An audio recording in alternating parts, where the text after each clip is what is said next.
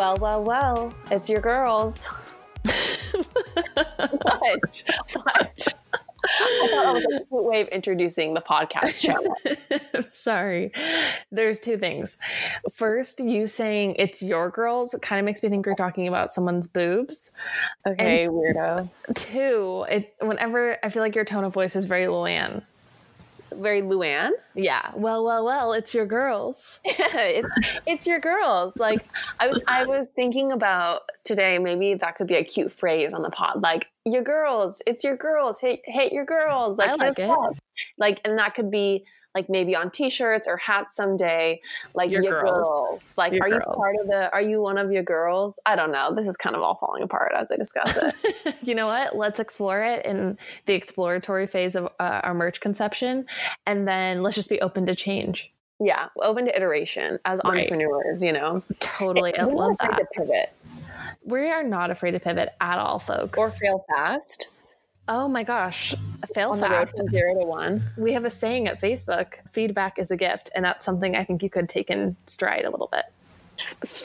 What do you mean I could take in stride? Okay. Was I taking it poorly before? The only thing I'm not taking in stride.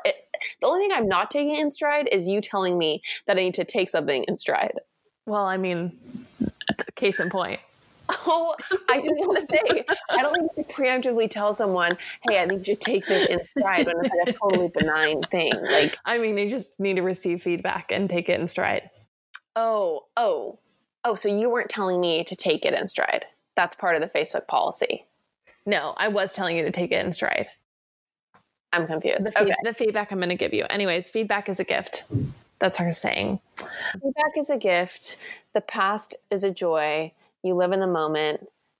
It's good to breathe and be alive. Like a song lyric. How's it going, sis? How's your week been? I thought maybe I had been exposed to coronavirus. So this weekend was a freaking nightmare. I spent so much money getting food Postmates to me, and it was a nightmare, but thankfully, I actually wasn't exposed. The person tested negative. So it's all good. That must be really hard when you have to just have food delivered to you. It's just so tough. You know, it's just so tough. When you feel like a leper in your apartment, yeah, it is. Like, I didn't feel comfortable being within 6 feet of my roommates, so I just kind of stayed in my room all day. And I mean, that is annoying. These four walls are gorgeous. But at the end of the day, they are just four walls. Yes. Well, I'm glad to hear that your solitary confinement has ended. Yes. Thank you. How are you doing? I'm good. We had a really fun weekend with friends. Don't rub it in. Yeah. It's honestly the opposite of your weekend. But I'm feeling the effects of that right now, feeling a little bit more tired than usual. But it's been really fun. So great. Good. Yeah. I feel like we've gotten into a groove where... Like, do you feel like we talk less because of the podcast? Because we try and save our, like, catching up for the podcast? I feel like we have started talking a little bit less, which makes me sad. We don't do our daily check-ins. But I think it's also because we used to check in while driving to work. That's okay. That makes me feel better, right? Before, I just thought we were drifting apart. No. But now that makes me feel better. Yeah. No, it's just because you had a 20-minute commute and I had a 10-minute commute, and I would just call you every day on the way to work, and you would call me. Yeah. But now since we don't drive to work, we're not in that habit anymore. So, but we're not drifting apart. We're still one flame, one flesh. Oh gosh. Two sisters, same corpus. Oh my gosh. I think we should put one flame, one flesh on the t-shirt. One flame, one flesh. What? No. I thought you were a copywriter. That's like that's trash. Okay. Well, I hope Mark Zuckerberg is not listening to the podcast. Lauren, I appreciate that feedback. I'm going to take it in stride. Oh gosh. I can tell you're already drinking the Kool-Aid. I really am. Okay. Before we kind of dig into this week's, like, you know, array of topics, I need to tell you about something truly horrific that I saw on the internet this week. What? Tell me. I'm shaking. And I know this is going to send shivers down your spine, because I think you and I have both had experiences with this type of scenario in a relationship. Okay, I'm ready. Quivering and quaking as you speak. I'll just get right to it. Gift giving, please. Gift giving is not Prince William's specialty at all. It's not his love language. Okay. Maybe it is, but he does not know how to give it freely out. Okay. So can you just imagine you're dating Prince William, okay? And you're dating Prince William when he has a full head of hair. You are probably, splitting your time between ritzy bars in London and polo fields, okay? You are living a true dream life. You are, investing in your future as the future queen. And all of this is so glittery and wonderful when he presents you with a gift for Christmas, maybe your birthday, it doesn't specify. And it's a set of binoculars. Ooh. Okay. What do you do? Do you have a fundamental moment as a person where you think like, what am I getting myself into? Like clearly this person, this life is not what I thought it was. This person is not who I thought he was. If I'm dating a Prince Chandler, I'm going to do whatever it takes. Okay. That's not the time to be your authentic self. That's your time to be the perfect girlfriend. Okay. Like literally becoming a queen is at stake. So if I get binoculars, if I get a yardstick, whatever, I don't care. Let's do a little role play, okay? I'm going to be Prince William and you're going to be Kate. And we're going to pretend like I just handed you a beautiful box, with gorgeous wrapping. And why don't you do it? Why don't you assume the voice of Prince William? Okay, Lauren, I'll assume the voice of Prince William. I'm not going to make my voice deeper because I don't want to sound like Prince William. I'm so happy to be spending this time with you today. Kate. Yes. Yes. Here's your Boxing Day present. Oh my gosh, Prince William. I never thought that you would give me a present on Boxing Day of all days to receive presents. Wow. Thank you. Let me open it. I would love to do that. I'm undoing the ribbon. I'm peeling back the box. Oh my gosh.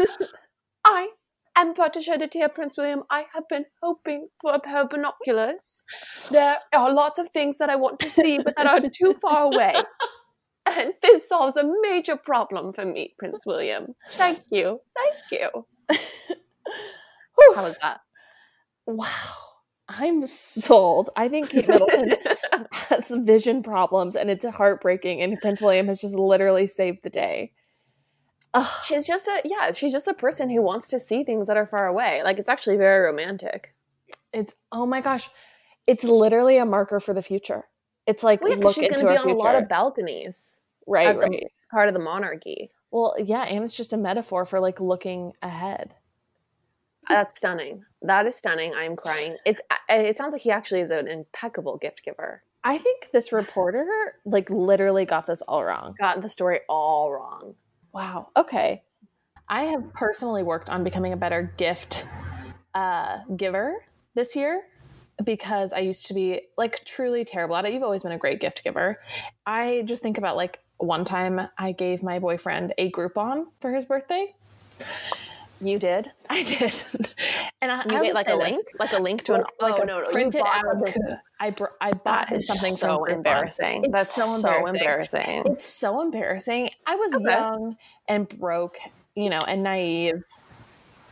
Yeah. Nonetheless, though, I would have been better off giving him like a Visa gift card for $40 rather than a freaking Groupon. I mean, a Visa gift card is pretty lame. Would you rather say, oh... they got me cash or they got me a Groupon? I would rather have a Groupon because it's really? Something like cash is weird. Like I wouldn't, if Kagan ever gave me cash, that would just be the weirdest present. I guess I mean like a gift card is like, it's less transactional. Anyways, we're digressing, but yeah, it's an interesting thing to learn with your partner. But like what actually matters to them. Because I just feel like so many dudes straight up do not care where you get them. Like they never are like that you didn't like, get them what they wanted for their birthday. Well, I think that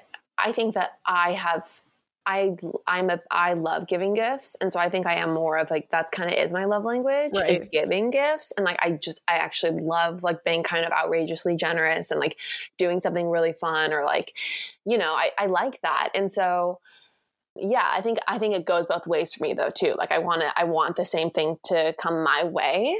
Mm-hmm. But you just gotta ask for what you want. Agreed. All of this is a roundabout way to say to everybody who's listening that my birthday is on August 22nd.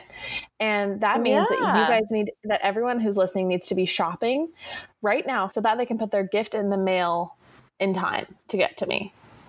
So you've got about a 10-day window before you need to start shipping gifts to me, everybody. Okay. What do you want? What do you want the listeners to buy you? Not a Groupon. Okay. I'm going to say yes to cash. I will accept cash. Okay. What's the minimum amount? I mean, I just feel like why bother if it's going to be less than $10? I say why bother if it's going to be less than 100 people. Why bother? Like, don't you dare send me a birthday text unless there's a $100 Venmo accompanying it. Absolutely. If someone texts you on your birthday, Chandler, and they don't also Venmo you $100 at that point, it's literally like them spitting in your face. Because it's saying, I know your birthday is right now, so much so that I'm going to rub it in your face that I'm not giving you $100. I'm going to actively do nothing. Yeah, exactly. Right. Like those... Every friend who texts you on your birthday without $100 is an enemy. You will know your enemies on August 22nd. Totally. A day of reckoning. Absolutely. Honestly, everyone, I don't need anything for my birthday. All I want is for someone to find me at Jeffrey Dean Morgan in San Francisco. Oh, okay, people. Yeah, okay. First of all, everyone knew that was a joke, that you don't actually expect $100 from everyone on your birthday. But also, people, I don't need anything. Just find me the perfect man where I live. That would be great. Thank you. That's actually the biggest ask. I just need Brad Pitt in Pack Heights, please. Please. It'd be so great. It'd be so, so great if you guys could do that. Good luck. Good luck with that. Chan, can we discuss Love Life? I'm so glad you finally watched it. First of all, you leached my HBO Max password. You're welcome. I will be charging you every 15th of the month for your cut. Okay. No, I didn't. First of all, you told me you canceled your subscription and I did not leach your password. Are you sure? I bought my own account. Yes. Oh, I asked you to, and you're like, oh, sorry, I already canceled it. Free trial ended. I recently re-upped and I just figured that you were using mine. Well, you used my Netflix, so that's why. Okay. Well, I thank you. Yes, I'm glad to have been able to access it on my own and to have been able to watch it. It's an excellent recommendation. Thank you. I'm so glad you like it because it was recommended to me by Faith and I was definitely skeptical. Like, I'm like, I don't really need a drama. I also don't love the main actress. I don't even know her name, but I don't love her. Mm-hmm. And I was pleasantly surprised. Yeah, I'm not like an Anna Kendrick stan whatsoever, but I think that the show does a really good job of showing just classic boyfriends that a lot of us have in our 20s. I know I certainly had a lot of those boyfriends. The writers get it so right. They get it so right. They are spot on with like the mannerisms, the things the guys say, the way they behave, the way they fall short. It's like perfection. There was a lot I related to. And so I think that I want to talk about it, but to talk about it, I think on some level, we're going to have to give away some storylines. Right. So spoiler alert. Spoiler alert. So I would probably just skip ahead like 5 to 10 minutes in the pod if you want to skip this. Okay, Chan, I want to say that the first thing that I loved was the way that they showed the relationship that didn't work with Augie, the guy who was the very intense political activist. Right. Or it wasn't that intense, but he was a writer for Politico. And I think that so much in our 20s, you have this idealized version of yourself. Like I know that I saw myself as more outdoorsy than I truly am in my 20s or in my early 20s. And I chose guys based on an unrealistic and unself-aware idea of myself. And like the way she kind of was talking to him, she was like, yeah, we're just not compatible. Like, I think like when you're in your early 20s and you're dating and you date someone who has like much stronger beliefs than you, I think a lot of times you are like inspired by that because you want to have like such strong beliefs yourself, or at least is like, intense.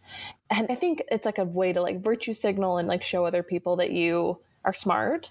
Right, exactly. And I've definitely been attracted to people like that in the past. There was a scene where they're looking at an art piece. Basically, it's her and her boss, sort of, and her boyfriend. And he basically uses the art piece as an opportunity to go on a diatribe about environmentalism. And that is so something that I think I would have done in my early 20s. And now later, I'm thinking I wouldn't do because A, I just don't feel that way anymore. And also, I think that I just would prioritize people being comfortable and having a nice time over creating an argument, you know? Like, oh, I think you learn how to read the room as you get older. Yeah. It's like, I'm at an event for my significant other's job. Maybe I'm going to refrain from being center of attention for better or for worse. Or creating negative energy. Like, relationships matter more than, I think relationships matter more than ideas. And that is something that I've learned only through maturing, you know? I love that. The other thing, okay, so I want to talk about one of the things I hated about the show. What? I really hated how, and I'm not a prude, and I feel like I'm an open person, but I just really hated how literally every single relationship, they went all the way on the first date. Oh, interesting. Yeah. Did you notice that? No, I didn't pick up on that. Yeah, every single relationship, they go all the way, either the first night they meet or the first date. And for me, I think that's just such a lie about modern dating. Like, I don't think that is reality. And I think that it's such a weird narrative that I constantly see in shows people just do that on the first date. Like, I don't have any friends where that's their norm whatsoever. No, I don't think that's the norm. And I think it also, like, it's just an example, I feel like, of like shows setting like a really strange expectation out of women. Yeah. Like the weirdest expectation that you're going to want that and that you're going to feel comfortable enough to do something like that. That you're going to be comfortable enough it's a normal thing. It's not normal. That's really weird. I think this is just like a classic HBO TV show, and they are notorious for like having a lot of sex. Wow, that's actually just straight up not the reality. Yeah, or at least just not the first date every single time. It just made it seem like that's the cultural norm in dating now. And maybe, like, forgive me if I'm wrong. Like, maybe I'm totally out of touch, but that just wasn't my reality whatsoever. And yeah. What did you think of Magnus? It was super frustrating to watch her stay with Magnus because he was so awful. Because he was so awful, and there was just like sign after sign. And like, I just feel like there was like 3 times before they actually broke up where she should have broken up with him. Like, clear moments where it was like, you know what, actually this is too complicated and we're just dating. And I don't like you enough. You're not treating me that well to make it worth it. Well, and he was just so cringy. Even like with his lovey-doviness, I know, and like your dreams are my dreams, like it was so Hallmark cheesy, corny, so cheesy. Like, I think my soul is just way too black for saying crap like that.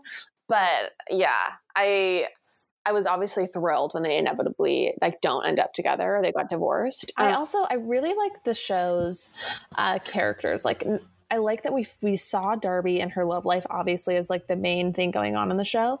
But I love like the Sarah plot, and just like the way everyone's lives like evolved around each other, not revolved, but like, you know, they kind of coexist in this like 20s space. And yeah. I really thought the Sarah relationship was interesting, like how her boyfriend wanted to like settle down and like get to a quieter point of life, and like she wasn't ready for that, and like I don't know, it made me like sad, but like it was great. I thought it was really well done. I mean, I thought that was another like super unrealistic portrayal. Like, most women are not Sarah. And so it's just so funny to me that I feel like every show the girl is always like doesn't want to settle down, could kids crazy. Like, yeah, some girls are definitely like that, but I would say the majority are not. It's just like always like such a funny narrative that they try to push, that like there's all these women out there who are like who don't want anti like the good steady guy. Yeah, and who don't want to like get married and have kids. It's just such a funny like trope that the media, I think that like not the media, capital M, but that certainly gets pushed in a lot of like it's an interesting narrative. Yeah, it's a stereotype that I don't think is that based in reality. Yeah. And then the boyfriend with like the house. Like, with the house and just like, I want to live here and like have kids and like all that stuff. Like, I don't know. I also feel like that was just like a little unrealistic too. Yeah. But I guess maybe it's not that unrealistic. I mean, look at like Tom Sandoval and Ariana. Like I personally, I actually don't think that like, I do think a lot of women like that exist. Yeah. Like I think there's like plenty of people who are not ready to like quiet, like have their lives quiet down. Because I think totally. To them, to a lot of people, it's a sign of getting older. Yeah. And that's really scary for a lot of people. Like, and I always think actually about now that line, that the new line in one of the folklore songs, that's like a coming of age has come and gone or something like that. Yeah. I think people are, I don't know. I think that's a scary idea for some people, like for men and women. Yeah, totally. Yeah. I think so it's so funny.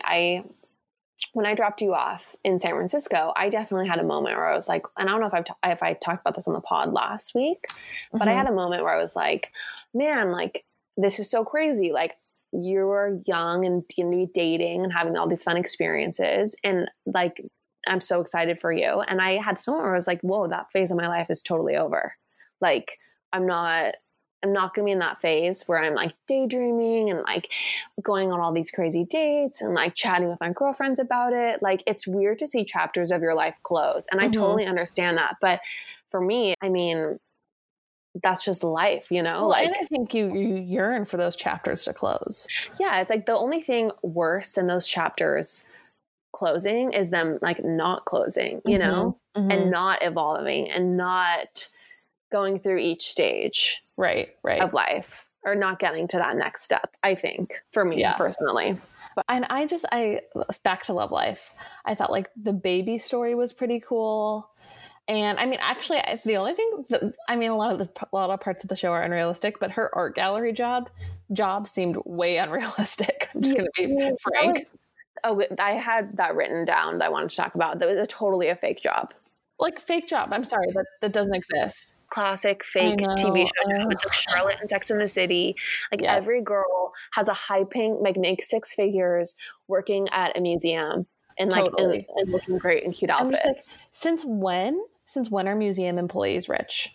Let me tell you, people who work in those jobs, they have really rich parents and family because they make like no money. It's like people who work in publishing in New York. They basically make no money and they're all from wealthy families because that's how they can afford to have those jobs. And it's the same thing with museums. And you also likely do not like the natural progression of being a tour guide to being the top curator. Oh my gosh. It's not, you don't go from like being the girl handing out the headsets to being the curator in 2 years or 5 years even. Like literally your own, like your job is to just like inspect like salt shakers and like arrange them on a stool.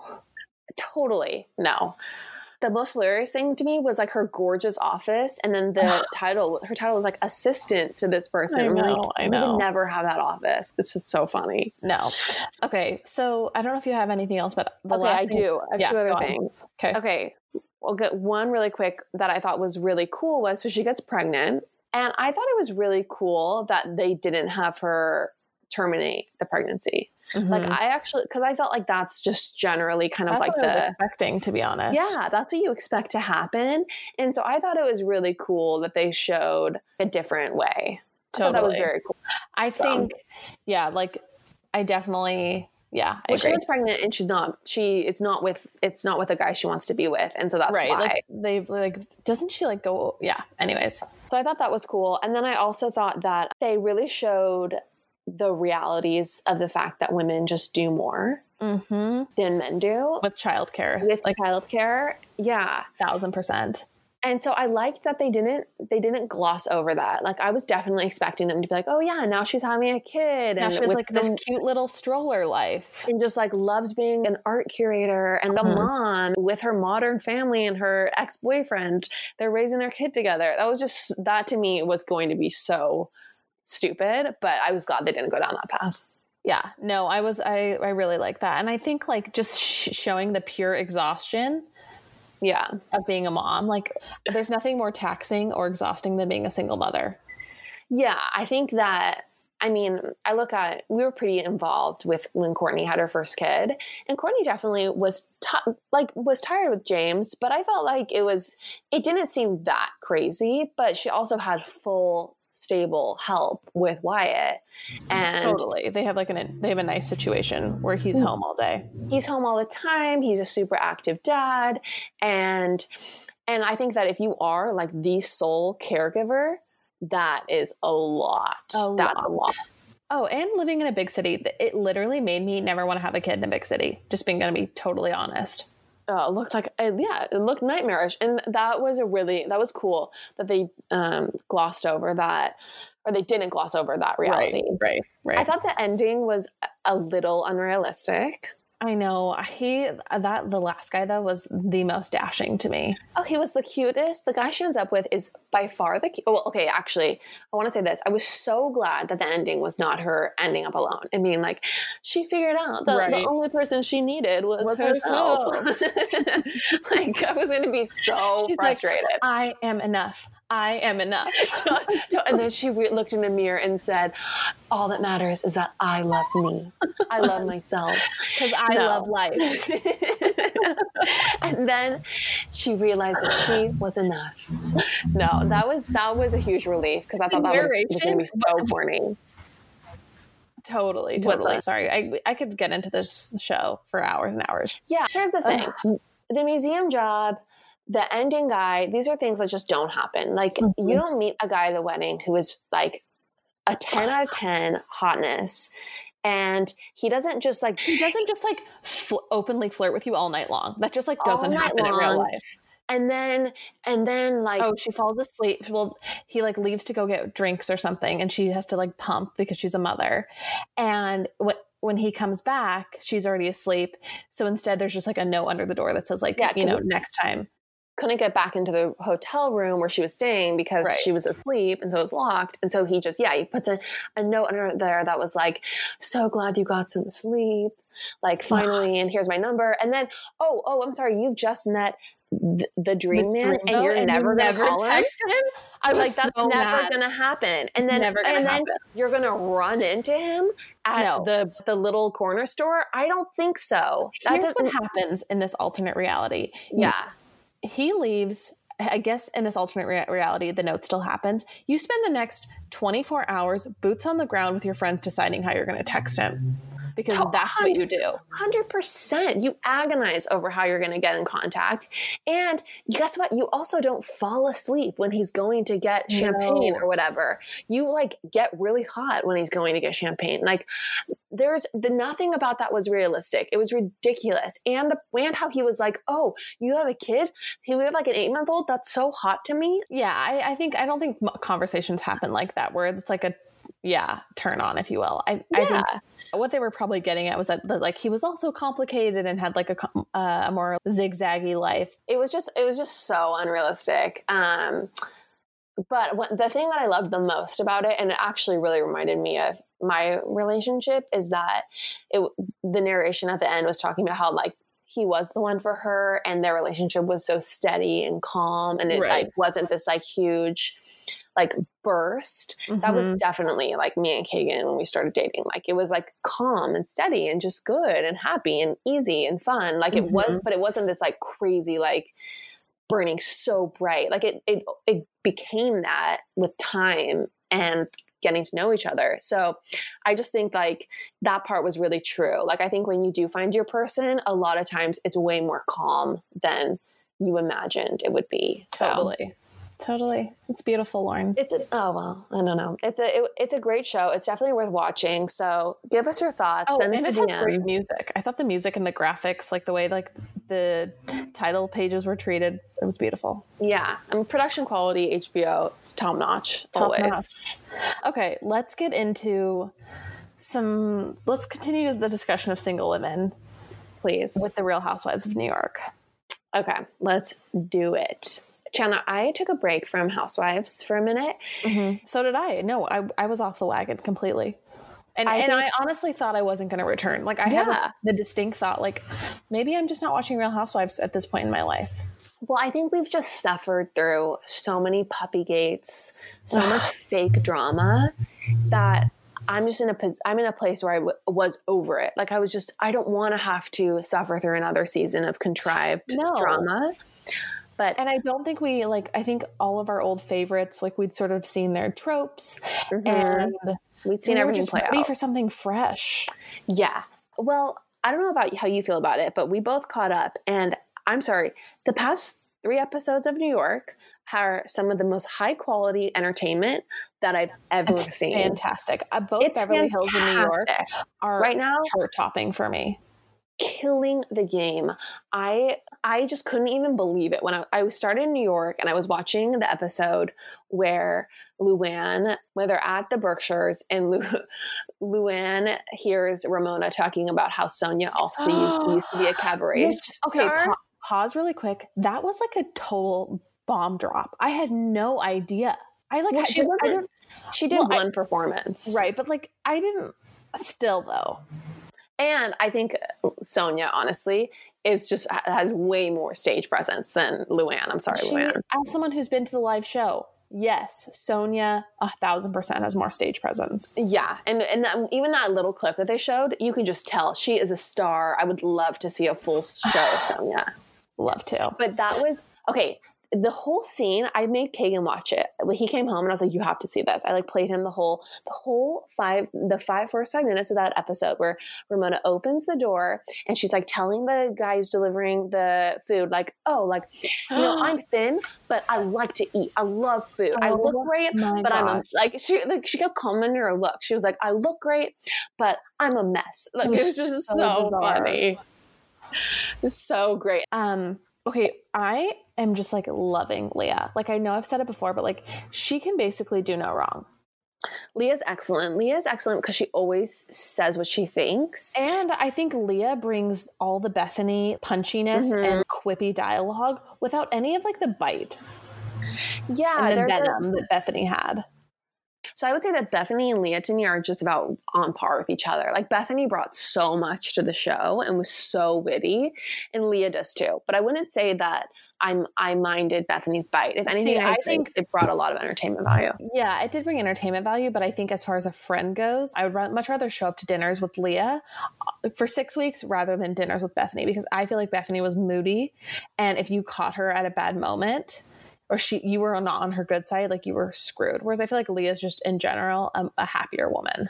Totally, totally. For me at least, like Leah is a little bit more shameless because she's not as rich, and I love it. Exactly, it's so refreshing. Like I was sick of seeing Bethany's apartment. You could always tell that 5% of Bethany's brain was like, is this really going to be on brand for when I'm on the cover of Forbes? She's just a little bit more polished, and Leah is just raw. Yep. I think agreed. I will be disappointed. Okay, do you remember the trajectory of Carol? I mean, what do you mean? Like Carol leaving? I felt like Carol for the first couple seasons was so funny and so raw and so real and so honest. And then she kind of like changed and morphed and she started like when she started dating Adam. Yeah, and she started to be like very vain. She got super vain, she got a lot of work done, and then she like started just being all about like her Instagram selfies, and she kind of lost her realness, and she stopped offering, I thought, great opinions. She started to kind of more just kind of coast. Right. So I thought that's just interesting. Wait. Oh, quick sidebar. Yeah. Have you read What Remains? Mm-hmm. Carol's biography or memoir. It's a beautiful book. Isn't it? Okay. Yes. I think I'm going to read it. It's beautiful. And I would love to report about it on the pod. Yeah, you should. Well, also, I think it's interesting. I was listening to another podcast, and they were talking about the real reason that Dorinda was so mad at Tinsley, and this all makes sense now, was because Tinsley wasn't showing her relationship on the show. Mm-hmm. And that really frustrated Dorinda because she felt like she was hiding something from the show, and Dorinda kind of put it all out there. And anyway, so I thought that was interesting because I just thought Dorinda wanted Tinsley to be honest about her relationship to the friend group. I didn't realize it was more of like a show thing. Like, you're not really showing your life. Totally. I don't think Tinsley had any problem revealing details about her life. I think it's literally Scott didn't want to be talked about on the show. Totally. And apparently Dorinda had spent like some time with them privately, like went on a trip with them or something, and didn't really like him, and so it was like, and so there was a part of her that didn't want to see her end up with him. So I felt bad because Dorinda kind of was portrayed as jealous, but I don't think that's ultimately what it was. I don't think I mean, I think Dorinda was like going through some things. I never thought she was jealous. Like, I don't think Dorinda was jealous. It's like Dorinda wanted to be married to Coupon King Scott. I think Dorinda loved being married to super wealthy Richard. And rubbing elbows with the Clintons. Yeah. And that was like, I mean, this is a very well-discussed narrative on the show. Like, I think Ramona gave this opinion, and that life is kind of gone for her now. Mm-hmm. And seeing Tinsley kind of born of almost that pedigree, never really has to work, always kind of had a perfect life and in this echelon of society, you know, there's probably a part of her also that is jealous of the fact that she was, you know, quite a bit younger and in a different season of her life. And so I definitely thought that was the reason. It's so funny. I get that vibe so much more, that type of jealousy, from Ramona to Leah. Well, yeah, I mean, that's what Dorinda said to Leah, right? Weird. And like, it's spot on. Yeah, totally. And like, Ramona is the type of friend where, like, if you show up somewhere and you look cuter than her, she's going to be kind of mad. Totally. Which is like the most toxic type of friend. Yeah, for sure. Okay, let's talk quickly about her birthday party. Yes, let's. Please. I will be throwing some version of that for myself this month. Look out for your invite. Yeah, I've already rented out the convention center. Oh my gosh, that's incredible. Do you have like a huge paper mache art installations that are going to be ready too? I do. And the bar is going to say Chandler's bedroom, because I actually don't have a living room that I own. I just have a bedroom that I own. So it's stunning. Oh my gosh. And I'm going to have all your guests wear black, and then you can wear red. I think, well, those are like my high school colors, so I feel like that's kind of weird. I think I'm going to have all the guests wear like, what's like a really bad, like a magenta or a lavender. Okay. I'm going to be wearing like a beautiful white dress. I like it. Okay. Yeah. I'm into it. Are you going to ask people to give you $100? Okay. I didn't believe that was real. Can you believe that? I don't believe that. I don't think she would actually do that, because it's so tacky. No, but then why was she showing people, giving her like cash or whatever? I didn't see anyone give her cash, but I saw her get the gift. But that wasn't, no. That wasn't the purse that she got. I don't think, maybe someone else set up the gift, set it up for her, maybe, you know? Yeah. But okay. Also, do you think her Gucci bags are fake? This is very stupid to comment on, but I am curious. No, I don't. Yeah. I don't think her Gucci bags are fake. She has the money to buy real Gucci bags. Right? Why would you get a fake one? Exactly. That didn't make any sense to me. Yeah. Okay. So let's talk about the singers at dinner. The singers, Mario and Ramona Singer. Oh, at dinner with the family. Okay, mm-hmm. I just want to say that it's very, very, very impressive to me, given that Ramona is the type of person where if you she doesn't want you to show up looking hotter than her, and she's clearly a jealous type. Yes. The fact that she's able to like have this warm, loving relationship with Mario is, I think, I bowed down to this attitude. I salute it. I think it's so cool and impressive. Say what you want to say about Ramona. This is an incredible testament of being a good person, or at least being a good enough person. Yeah. Being a good enough person to want to make sure your daughter has a stable family life. Mm-hmm. Wow. No, it's really lovely. It's really lovely. That scene was sweet with them. I really don't like Avery. Why don't you like Avery? Maybe she's your age. No. Are you jealous of her? I'm threatened by Avery Singer. No, I just have seen a lot of like blind celebrity gossip accounts where she like has been nightmarish to people and said stuff at clubs like, do you know who my mom is? No. Yeah. That's so embarrassing. Okay, should we dig into Beverly Hills? Is there anything else you want to say? Okay. No, that's it for New York.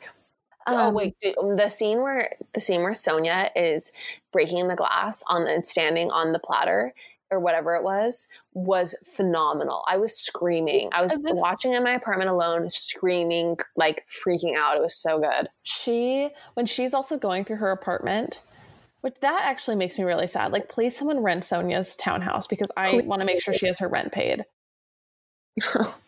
But she's also like being a clothing tycoon. So yeah, that's true. Century 21, which I'd never heard of.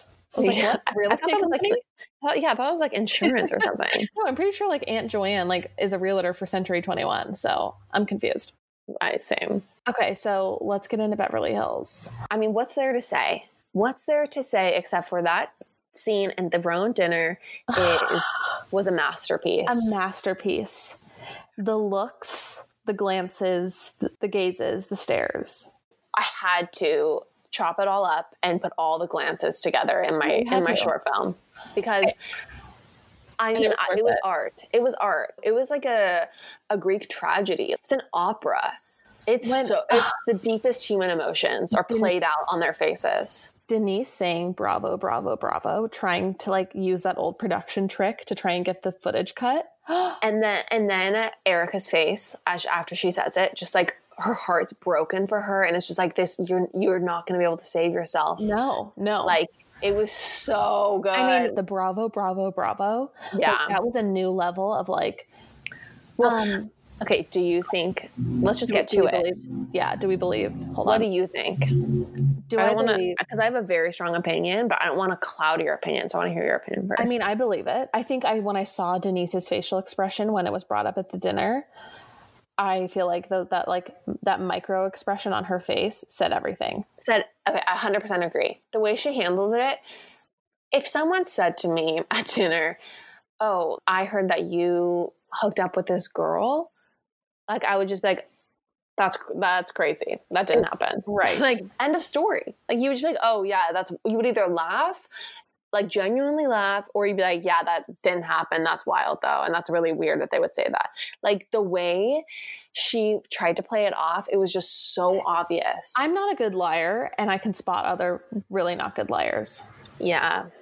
Oh, but I do think like given how open her and Aaron are, when Aaron was like holding her, when they were like walking out of Kyle's barbecue and he's like, I'll crush your hand. Was he saying that like threatening her? Yes. Like threatening Denise? Yes. Like he was like, don't tell me not to, he said, don't tell me what to say or not to say. Like he was angry because he was holding her hand. Gosh. What was strange to me is that given how open she is about how sexy their relationship is, it was strange to me that they don't have some sort of arrangement like right, that, or that he would really have cared that much. Like, okay, so she got totally wasted and did something stupid. Although it's weird that it happened twice. It's so weird. Also, like, Brandy is not a credible person at all, in my opinion, but this is like, I don't know. I feel like there was just something about it that felt like she wasn't just doing it for like kicks. Yeah, no, so there's definitely a part of me that thinks like, okay, obviously Brandy did this so that she can get back on the show. But there's also a part of me that just thinks that like, it's too crazy of a length to go to, mm-hmm. You know? Right. I listened to another podcast and what they said is that the cast members on Beverly Hills are actually very irritated and frustrated with Denise because she gets paid so much more than them because she's an established actress, and when you are an established actress, like you can just negotiate right. for way more money. Right. And since most of them aren't, they don't get paid nearly as much as Denise does to be on the show. But yet, it's I guess like in her contract that her other acting gigs come first, and she was trying to control the edit about right. her. Like she wasn't even actually giving or showing her true life, and so that really frustrated everyone. Yeah. Very interesting. Yeah, super interesting and like really sad and very strange. Like why, if you're so strange obsessed with your life and husband, why are you going to jeopardize that at all, let alone with Brandy? It's really bizarre and sad. Yeah. I have been loving Sutton. I like Sutton a lot, except for when at the dinner table she's like, you have no right to say this, like at the dinner table. Like, shut up. I know. This is a reality show. This is the point of going to dinner, so they can have this dramatic showdown. I just think that's like, it adds like a Countess Luann vibe to the West Coast that I like. Yeah, that's true. It definitely does. Anything else on Beverly Hills that happened? I just keep thinking that Erica is so stunning. Like at that dinner scene, Erica, her face, her skin, she's a porcelain doll. She really is. I want to know whatever she's doing. I want to know everything because she looks so natural too. No, it's like her face hasn't aged in like in 20 years. Always. Erica is just so fresh. I think it is a little bit just being a little bit curvier. Mm-hmm. Like it just makes you have natural fullness. Yeah. to your face. And she's just so stunning. Also, Dorit, like Dorit kind of annoyed me the first couple seasons, but I have to tell you, I just think Dorit brings so much humor when she's talking about how Brandy is not a credible source because she said her boobs were messed up. And she's like, darling, they are perfect. Like Dorit brings it. Dorit does. And I love seeing the outfits for pure outfit, like entertainment. When they're like, we're having dinner at the hotel. Why is this a fashion show? It was so funny. It's so funny. And I just do love like Denise showing up in like flip-flops. Like no matter what, Denise is always like kind of sloppy. So sloppy. Do you want to talk about the Goop video really quick? Oh, yes. So we both independently watched this video without telling each other, without even planning on talking about discussing it. But then Sean was like, oh, I have to show you this video that Gwyneth just put out. And I'd already watched it. I'd already like seen it when it came on my feed in full. The full 4 minutes. It's with Gwyneth, Blythe her mother yes. and Apple, her daughter. 3 generations. There's a lot of Apple promotion happening recently, which is interesting. We're seeing a lot of her on Instagram. Maybe it's just quarantine, but... Yeah, I mean, she's just like her daughter. And, you know, I think Gwyneth is just proud. Well, she's never showed her before. That's what's interesting. At like all? On her Instagram? Like barely, yeah. Maybe Apple's like more comfortable with it. Who knows? Yeah, who knows? But the video itself, I know it's the most basic white girl thing to be obsessed with Gwyneth Paltrow, but I still 100%. Am just so obsessed with Gwyneth Paltrow. I just can't help it. Like, this is just who I am. I feel drawn to her in every way. And she feels like a beacon of everything I wish I was and wish to be. Lauren didn't catch this, but if any of you guys go and watch it, you can see a little bit of Brad Falchuk at the very beginning. It's the cutest video, and I love everything about Gwyneth. Like at the end, they're talking about aging, and then Apple says, you know, but with age comes beauty, and Gwyneth just starts laughing. No,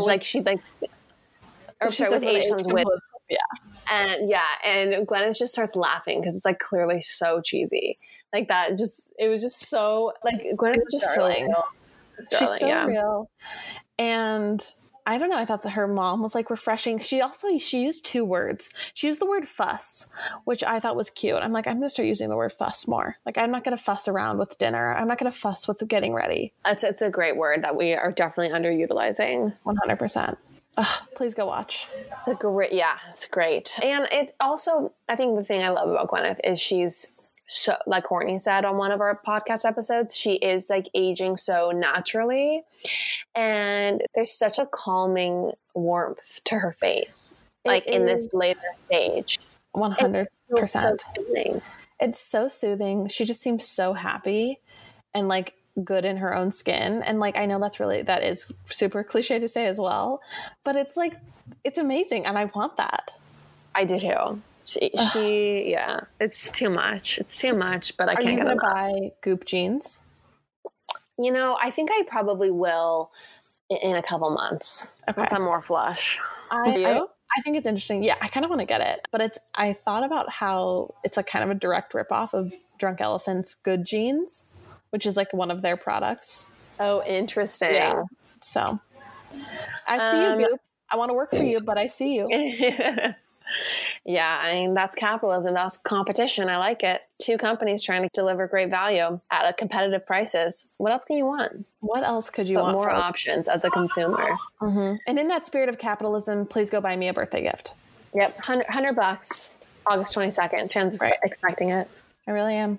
All right, Lauren, before we sign off fully, let's read some reviews. What do you say? Yes, I would love that. And before we read these reviews, let's make a little note here. Folks, we come to you on bended knee. We are trying to grow this podcast. We are prostrating ourselves before you. It started as a small seed years ago, and we're trying to lift off the ground. We'd like to grow into some sort of tree at some point. I would be so thrilled to just have a single branch, really anything. Potentially even an apple to fall from it to partake of. Yeah, like we would like to bear fruit. We would. Help us, so biblical. Please. Yes. Help us plant our orchard. Help us spread our seed. What? And the best way to do that, oh my gosh, is by leaving us a review. And telling your friends, like tell someone, hey, I found this podcast. It's literally changed my life. I've never been happier. I stopped going to therapy. I broke up with my boyfriend. I started dating someone richer. Like everything has changed since I started listening. Everything in my life has gotten better since I started listening to this podcast. Yeah. I need you to give this speech to 10 people this morning. Within this the hour within that you listen to this pod, we need you to give this speech to 10 people, okay? And leave us a 5-star review from your phone and a few other phones. Just if you're standing in line at Starbucks, grab someone's phone, leave us a review really quick. That's all we ask. It's a small ask. It's just a little thing. A little thing. With that said, let's thank the people who have, you know, gone the extra mile, done the work, and left us a review. These are the heroes of the Pop Apologists. Really. So we have 2 reviews to read for this week, which is incredible because last week we had none. So thank you, the 2 of you. The first one says, just great, ! Is the subject. And they say, I liked these hosts from the first time I listened, but I knew it was love when they bravely spoke out against the evil reign of terror we are under with Meghan Markle. Their obvious disdain for her BS has won me over. I'm here for you. We are here to shepherd you through these dark times, through this reign of terror. That's our role. Donald Trump is not the enemy. Meghan Markle is, and we stand by that. Xi Jinping has nothing on Meghan Markle. Yeah, could never. Okay, so our next review, entitled Anyone Who's Anyone. Anyone who's anyone listens to this pod. The only hope of a Wednesday is that it's time for a new episode. The witty banter, childhood stories, and housewives commentary will make you cry laughing 98% of the time. Silk screening some Pop Apologist t-shirts as we speak. Anyone who's anyone will be wearing one with their T-Swift cardigans. We know it all too well. I've never needed anything more. Keep up the good work, ladies. This review is from Stacy Ord, who I adore, and I'm best friends with her and her daughter, Haley, childhood best friends. I love you guys so much. This review, truly, the copy in here is fantastic. Maybe you guys should just come be a copywriter at Facebook because you maybe just took my job. Also, I really hope Mark isn't listening. I really hope he isn't. Anyone who's anyone, I hope this is a nod to the fact that my 3rd grade birthday party t-shirt said Chandler's 8th birthday, anyone who's anyone was there. I think that's what they're trying to do here. And I'm ready to be outed as someone who printed that on a t-shirt and handed it out to elementary schoolers. Yeah. The bullying started young for you. The cool girl vibe started young and super young. You're not here to deny it. Stacy, that's the sweetest, most thoughtful, amazing review of all time. I want to frame it. I want to put it on my wall. And I'm just, you know, you're an OG listener of the pod and your dedication. Truly, Stacy and Haley are OG listeners. They've been with us since the beginning. Since 2016, supporting us completely. It's Lauren, did Stacy just crack our merch idea? Should we just print shirts that say Pop Apologists? Anyone who's anyone is listening? Honestly, yes. Okay. It's in production as we speak. I think maybe anyone who's anyone is listening could be a tagline. That's our tagline for the pod. Oh, anyone who's anyone is listening. I have the chills. I just broke out in a sweat and I have the chills. Stacy, you're worth your weight in gold, truly. Oh my gosh. And Haley, I know this was a collective effort from truly 2 dynamite women. We can't thank you enough. We're looking forward to printing the merch. Yes. Also, if anyone has a silk screen machine they want to donate to the pod, let me know. Or $10,000 to get the first line of totally get us up off the ground. Just Venmo Chandler. Yeah, but that doesn't count my birthday present. Just making that super clear. That's a separate payment. Yeah. Okay, sounds good. Great. All right, love you, sis. Love you. Have a good night. Bye.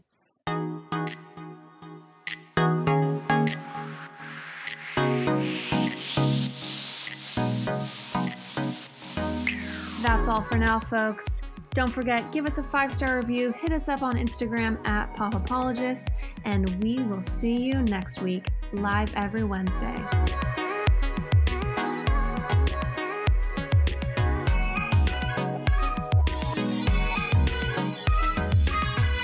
Do you ever worry about running out of interesting things to say to friends when you actually get to see them? Then we've got the perfect podcast for you. I'm Eve Yohalem, and each week on Book Dreams, my co-host Julie Sternberg and I use books to explore fascinating questions, like what happened when a Harvard professor staked her reputation on an alleged gospel of Jesus' wife that turned out to be fake? And how did debut author Tom Lin save the American Western by blowing it to bits? Are pigeons rats with wings or wonder birds? And what's the who, what, when, where, how, and especially why of books bound in human skin?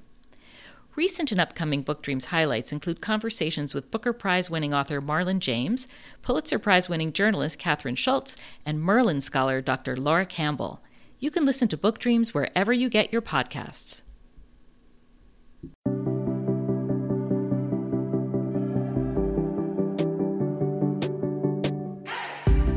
Hey everyone, I'm Emily Beerley. And I'm Jennifer Chaikin. And we're licensed marriage and family therapists, owners of The Therapy Group, and hosts of the Shrink Chicks podcast. Every week, we bring you a new episode where we dive into therapeutic topics like inner child work, dating anxiety, family dynamics, relationships, and burnout. Making them more relatable and understandable, leaving the psychobabble behind.